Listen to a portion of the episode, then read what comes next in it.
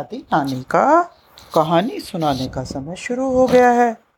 दादी नानी बच्चों के लिए आज बीरबल की एक कहानी लाई है। बच्चों ने बीरबल के बहुत से किस्से सुने होंगे तो बच्चे आज एक बीरबल का किस्सा सुनेंगे।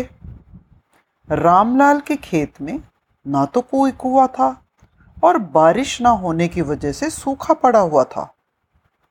चारों तरफ़ हरियाली की लहर दिखती थी। मगर रामलाल के खेत में सूखे की मार झेलती, तबाही ही दिखती थी। उसके खेत से सटा खेत एक सूदखोर और लालची आदमी का था। उसका नाम भीम सिंह था। उसके खेत में दो कुएँ थे, जिसकी वजह से उसके खेत में खूब फ़सल होती थी।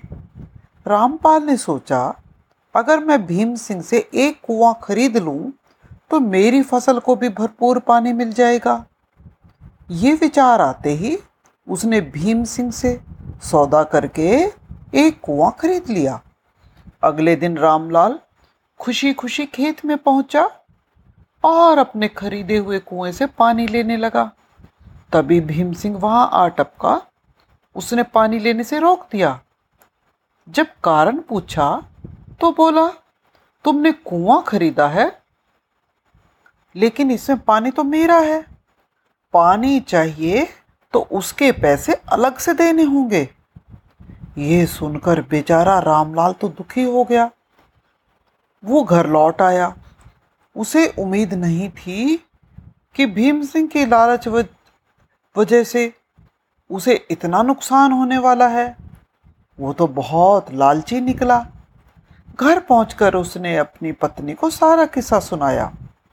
वो भी बहुत हैरान रह गई। आखिर में दोनों ने फैसला किया, हमें महाराजा सम्राट अकबर के दरबार में जाना चाहिए और उन्हें इसकी शिकायत करनी चाहिए। सम्राट अकबर के दरबार में पहुंचकर रामलाल ने आप बीती सुनाई। सम्राट से इंसाफ मांगा। सम्राट ने बीरबल को बुलाया और इस सारी बात को सुलझाने को कहा। बीरबल ने सारी बात सुनी और सिपाहियों को भेजकर भीम सिंह को दरबार में बुला लिया। बीरबिल ने जब भीम सिंह से झगड़े का कारण पूछा तो उसने वही बात दोहरा दी। महाराज, इसने कुआँ खरीदा है, पानी नहीं खरीदा। बस फिर क्या था? बीरबल का दिमाग तो तेज़ी से चलने लगा। उसने बहुत ही चतुराई से भीम सिंह की कही बात में ही झगड़े का हल निकाल दिया। भीम सिंह माना कि रामलाल ने सिर्फ़ कुआँ ही खरीदा है और उसका पानी नहीं तो इसका मतलब ये हुआ कि पानी तुम्हारा है। भीम सिंह ने सोचा, ये तो मेरे हक की बात हो रही है। वो बोला, जी हाँ। उसने खुशी खुशी से सिर हिला दिया। तब चतुर बीरबल ने अपना फैसला सुनाया, क्योंकि कुआँ रामलाल का है। इसलिए भीम सिंह को उसमें पानी रखने का कोई हक नहीं है। तुम तुरंत उसके कुएँ से पानी निकालो, क्योंकि कुआँ उसने खरीद लिया है। इतना सुनते ही भीम सिंह का तो सिर चकराने लगा। अब उसको अपनी चालाकी की बात और बीरबल का फैसला सब समझ आ गया। हाथ जोड़ते हुए वो बीरबल के पैर में माफ़ी मांगने लगा।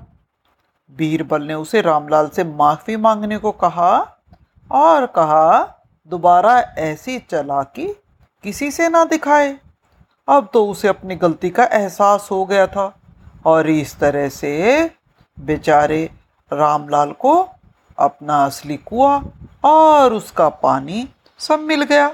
तो बच्चों, देखा कैसे बीरबल की चतुराई ने सारा फैसला किया और एक लालची आदम आदमी की चलाकी को बेवकूफ़ी में साबित कर दिया। तो बच्चों, आज की कहानी यहीं ख़त्म होती है।